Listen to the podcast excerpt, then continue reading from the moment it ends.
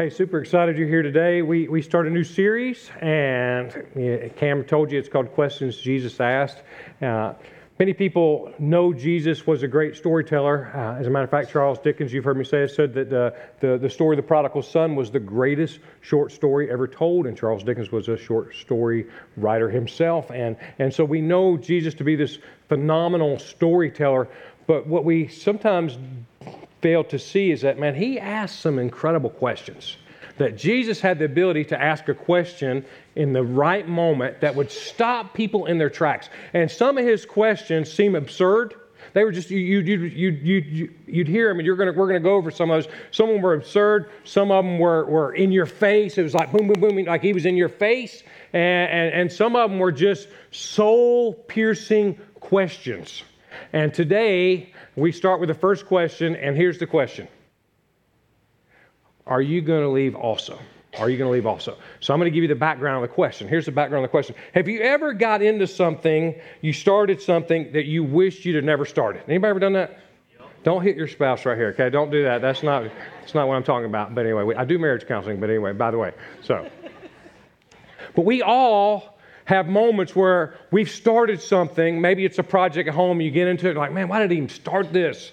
Or it's something at work you volunteered for, you're like, why did I do this? Or you, you volunteered to help somebody move, you ever volunteered to help somebody move, and in that moment you get over there, you're like, whoa, why did I say yes to this? Because it's chaos. But anyway, and so you when I was in high school, I weighed 145 pounds. Weighed 145 pounds, and uh, in 10th grade, you could not go to high school in my high school in Virginia until you're in 10th grade. And my whole life, I always wanted to play football. Always wanted to play football. And when we were little, we didn't have the money. We didn't have the money. My parents were like, we can't afford for you to play football. So when I got in 10th grade, I had made the decision I was going to play football. I was going to play football. And so in 10th grade, guess what? I went out for the football team. Now, when I went to school, this ages me, you did not start school until the Tuesday after Labor Day. I don't know if you remember that or not, but you didn't start school until the Tuesday after Labor Day. There was no year round school. You got a whole summer off. It lasted forever as a kid, and it was great. I wish we'd go back to that. That's my opinion. But anyway, that's what's wrong with America right there. Anyway, so ruined our summers. So I went out for football, and it was miserable. It was absolutely, it was miserable. It was absolutely miserable. And uh, I was a decent athlete, not great, but I got out there. I was 145 pounds, and I was getting beat on, knocked down, everything. And uh, I hated it. I did. I hated it. And then when we were out there for a certain amount of time, they told us, hey, not only we get to practice once a day, next week, guess what? We're going to start practicing twice a day in August. We did two days in August. And I'll never forget this. I was running around the track during that second practice, and some of my friends came by and blew the horn and yelled, Wah! and I thought, why did I do this? Why did I want to play football? And I did not quit football, but I thought about quitting every day. Now, that's the background of this story right here. Not football, but in John chapter 6, there's 70 verses. I can't go over them all today. I encourage you go read John chapter 6. Read John chapter 6. And so I'm going to I'm going to give you the premise of today of what we're going to talk about and then then I'm going to give you the scripture. Here's the premise. Unless I commit to follow Jesus, I will not continue to follow Jesus.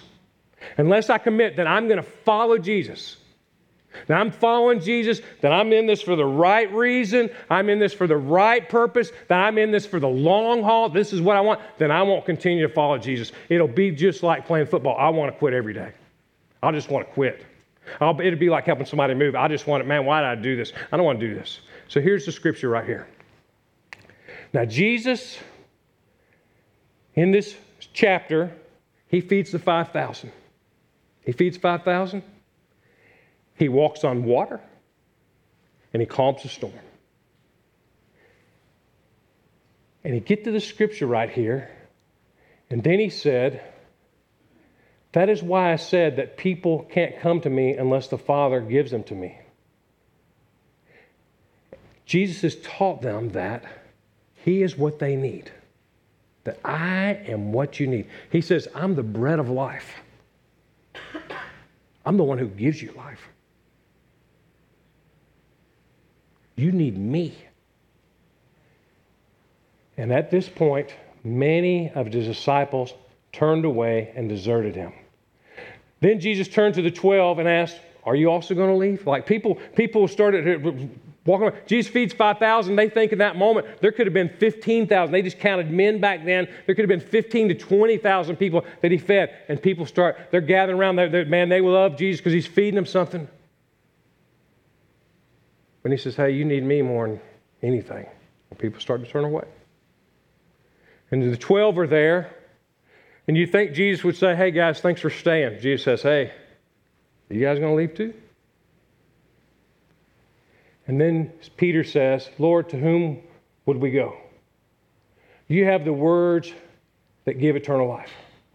We believe and we know you're the Holy One of God. If you and I don't commit to follow Jesus, we won't continue to follow Jesus. I'm going to give you three reasons why. First is this because of our motives. Because of our motives. Now, I'm going to talk about some stuff, and some of you are going to push back on this, and I'm good with it. Sometimes we follow Jesus for the wrong reason. I know you're going, well, what could be the wrong reason if you're following Jesus? Sometimes we follow Jesus for what he can do for us. Sometimes we follow Jesus because we're chasing the blessing and not chasing the one who gives the blessing. And the problem with that is if you're always chasing the blessing, when the blessing runs out, you're going to think to yourself, I need to do something else. I need to quit. I need to stop. Look at the scripture right here, just talking about motives. This is, this is comical to me. Jesus says, I tell you the truth, you want to be with me. Now, this is, this is what's crazy about it that Jesus feeds the 5,000 and then he goes across to the other side of the lake. Well, they wake up the next day and realizes Jesus is not there. And so they go to the other side of the lake. You know why? Because he's fed them. Now, this, this sounds really selfish, but to a people that were oppressed, this would be hey, this guy fed us. And look at, if you read the scripture in John 6, it says, everybody ate and was satisfied. Everybody ate and was full that everybody ate as much as they could. This was like the greatest church potluck dinner there was.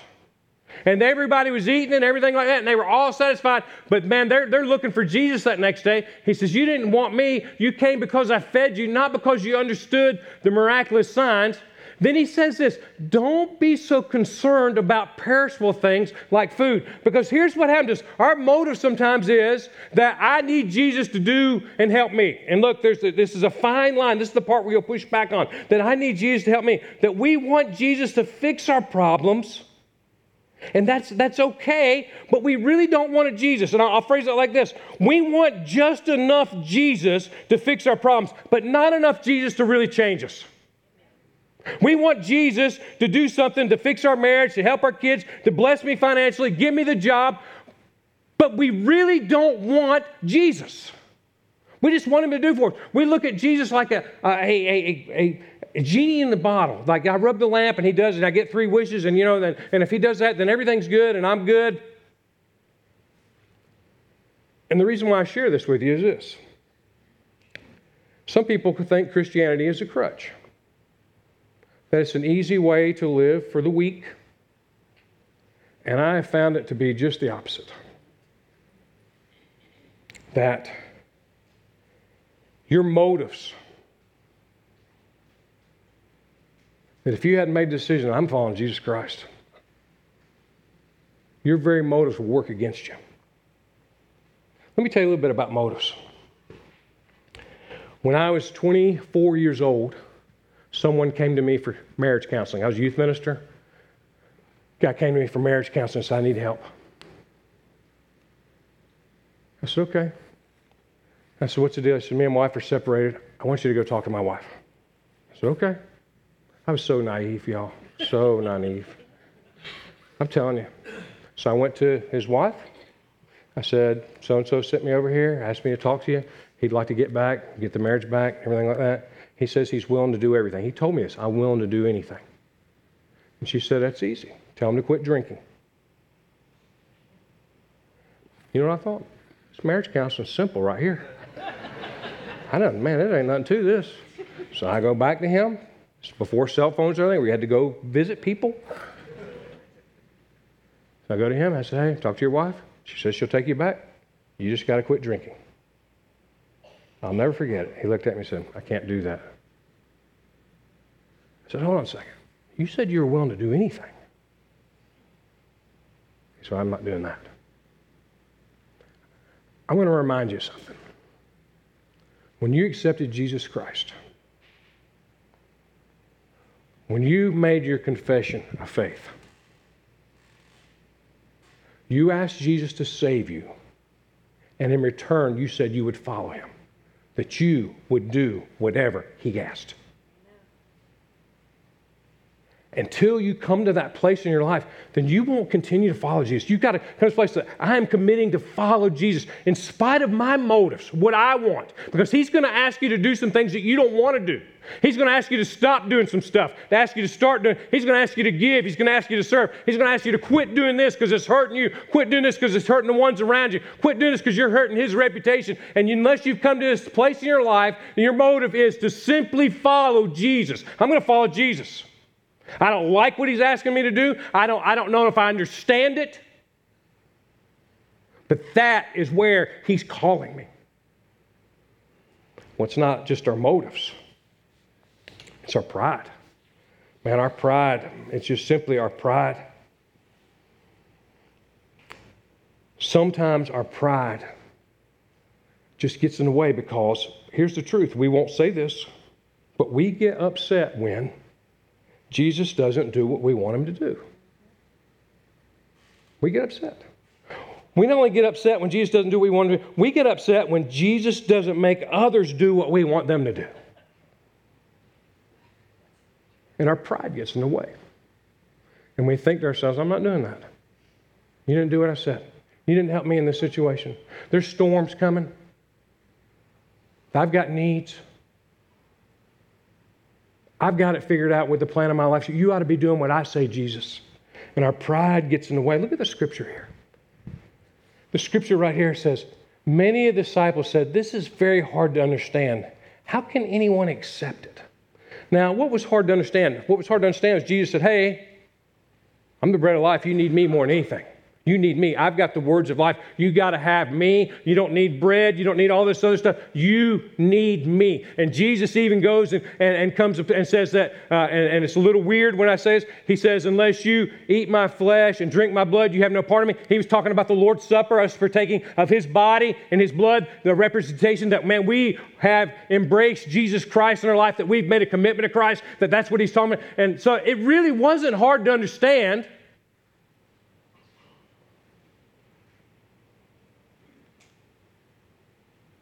Look at the next scripture. They answered, do you see the, the irony in this? I told you he just fed 5,000, right?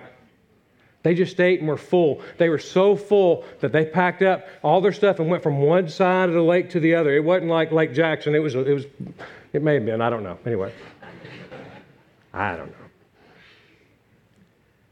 They said, Show us a miraculous sign. You ever done that to God? God, if you show me, if you do this for me, I'll follow you the rest of my life. I'll be a missionary. I'll stop. I'll start. If I get this promotion, I'll, I'll, I'll start tithing more than I ever. I'll get. I'll, I'll serve you. When I was in elementary school, I lost my belt. I know it's really stupid. I didn't go to church. My parents didn't go to church, but I, I lost my belt, and I knew if I didn't find my belt, I was going to get the belt. I lost my belt, and I'll never forget. I prayed to God, help me find this belt. Help me find this belt. Help me find this belt, and I'll be. I just. I don't. I don't. I didn't say I'd be a Christian. I was like, I'll do a better. I'll be a better. I'll stop. I, I, I didn't. Want, but you know what? When I found that belt, guess what? that prayer was long gone. And sometimes in our pride, even though God's done nine things for us, if He doesn't do the tenth, we start thinking, nah, I'm not going to do this anymore. He didn't do what I wanted him to do. After all, our ancestors may ate manna And they go back to something that they never even experienced, something that was in their family, that, that, hundreds of years before that God had done a miracle where they got manna, where He fed them bread in the wilderness. The scriptures say Moses gave them bread from heaven to eat. And then Jesus says, I tell you the truth, Moses didn't give you bread from heaven, my Father did. And He now offers you true bread from heaven, true bread of God is the one who comes down from heaven to give life to this world. Jesus goes back and says, I'm what you need. And so many times our pride will keep us because we think that we know what's best for us. We think we know what's best in this life. We think we know what Jesus ought to be doing for us, and we get frustrated. And I'm here today to tell you that unless you've come to this place, that Jesus is the one you're following, then you won't continue to follow Jesus. Until you come to this place, unless you commit to follow Jesus, then you won't continue to follow Jesus. We will start questioning, we will start rationalizing, we will start looking for reasons not to follow. You'll have all kinds of great excuses.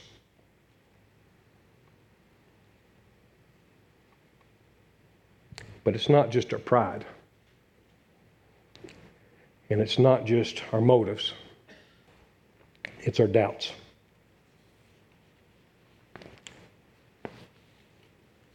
You ever have doubts? I do. Doubt is something we don't talk a lot in the church because it's looked down upon. You got doubts? There's something wrong with you? I don't think so. I think if we're honest, there's times when we all have doubts. Is Jesus who he says he is?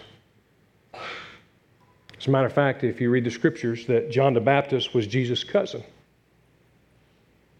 And when Jesus was baptized, John said, Behold the Lamb of God who takes away the sin of the world. But when John was in prison, he got imprisoned, he sent a message to Jesus. And the message was in a gist. He said, Hey, are you, are you the one?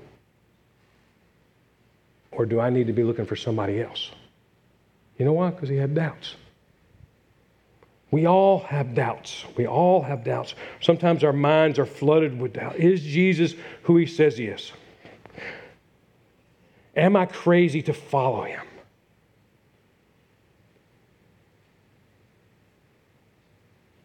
Can he really save me?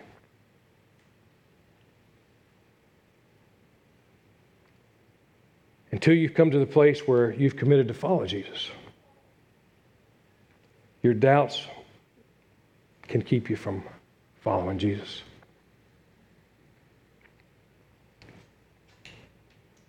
And so, what I want to do is, I want you to think about the doubts you're having right now.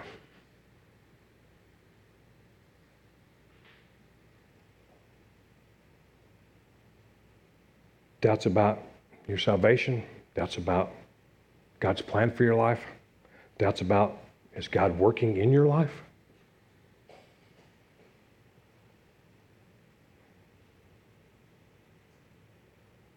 I want you to look at the scripture right here. Then the people began to murmur in disagreement because Jesus said, I am the bread that came down from heaven. And then they start to have these doubts. Isn't this Jesus, the son of Joseph? We know his father and mother. How can he say, I came down from heaven?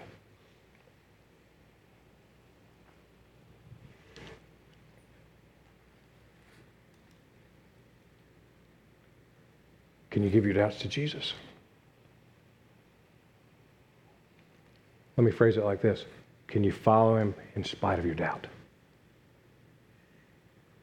See, you know, Jesus never asked us to figure everything out. He didn't say, hey, follow me when you got all your doubts gone. He never said that. And he never said, hey, when you follow me, all your doubts will be erased. You know what he said? Follow me. You follow me. As a matter of fact, I think it's one of the greatest acts of faith there is. That man, when you follow Jesus in spite of your doubts. So let me run through these three right here.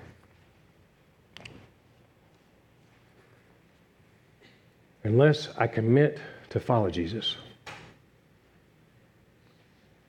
I will not continue to follow Jesus. Because of my motives, because of my doubts.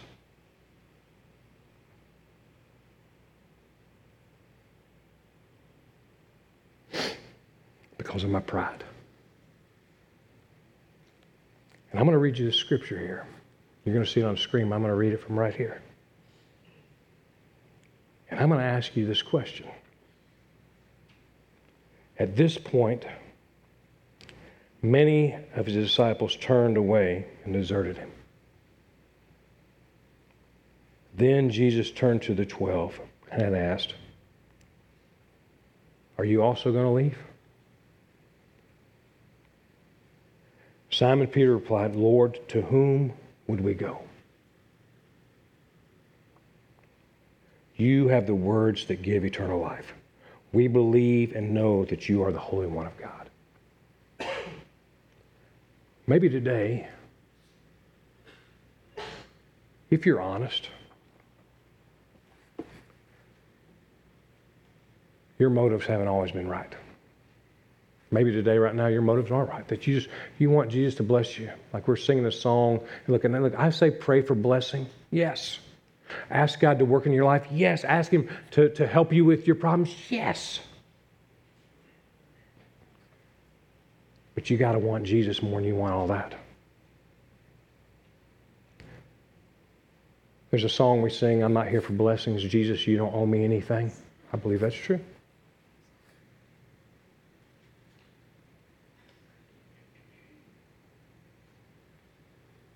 Maybe your pride.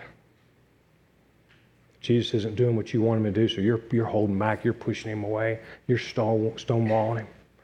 You do what I say, and I'll do what you say. It doesn't work like that. You follow Jesus, even if you don't understand, which leads to doubt. You follow him in spite of your doubts. You just do what he says. You trust that he's got your best interest in mind. So, how I want to close today? I have a decision song. Maybe today is a day for you to recommit your life to Christ. Maybe it's a chance to reaffirm that, yes, I am following Jesus. I'm going to do what He says, that He's the Lord of my life. And I'm not going to leave. I'll tell you a quick story about me. I know you're ready to go. You know the one thing I got going for me? It's not that I'm a good person. It's not that I get it right all the time. Here's the one thing I got going for me Jesus Christ. That's the one thing I got. He's the one thing. It's not that I've stuck with Jesus, He's stuck with me. He's stuck with me in spite of my pride, in spite of my doubts, in spite of my motives. He is stuck with me, and I've made this commitment and I've strayed at times, but I said, I'll follow you.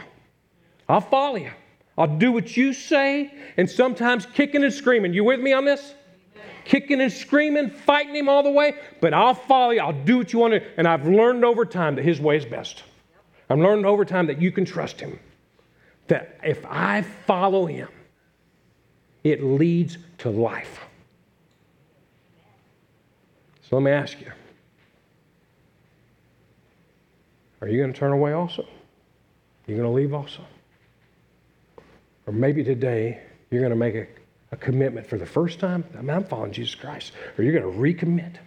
You're going to make this confirmation, just as these parents made for the kids. Man, I want Jesus.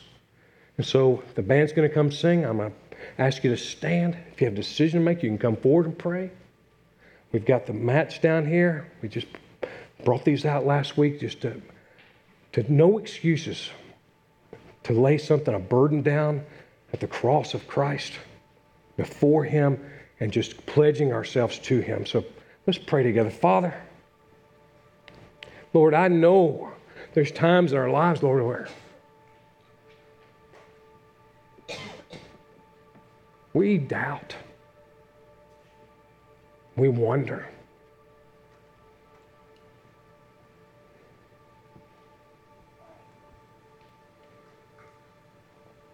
Our motives are pulling against us.